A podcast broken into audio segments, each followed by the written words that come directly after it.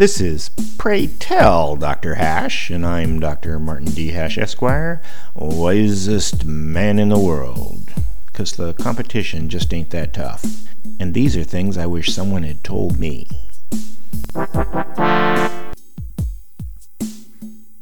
Today's topic abortion versus liberty.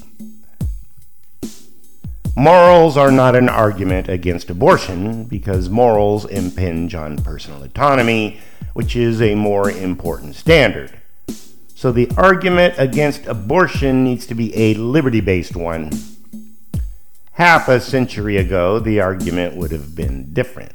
At the time of Roe, children out of wedlock stigmatized the mother, state assistance for children was stingy, orphanages were suspect, birth control was rare, incubators were new, and there wasn't anything like the morning after drug or RU486, the abortion drug. In the measurement of mother's liberty versus child's liberty, as in minor's law today, the adult took precedence. But the world has changed dramatically in those respects, such that now the child's liberty overrides the hardship imposed on the birth mother, at least after RU 486 is no longer an option.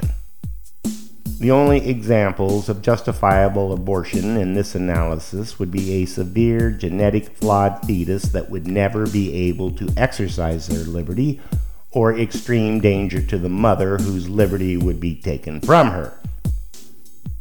Liberty allows people to select their own ideology depending on their local customs, culture, and traditions, and the U.S. Supreme Court has determined that each state can decide for themselves based on those.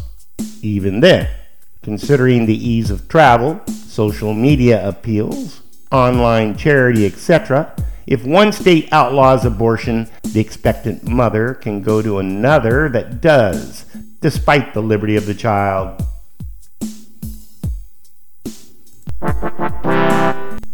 For more, see my website at martinhash.com.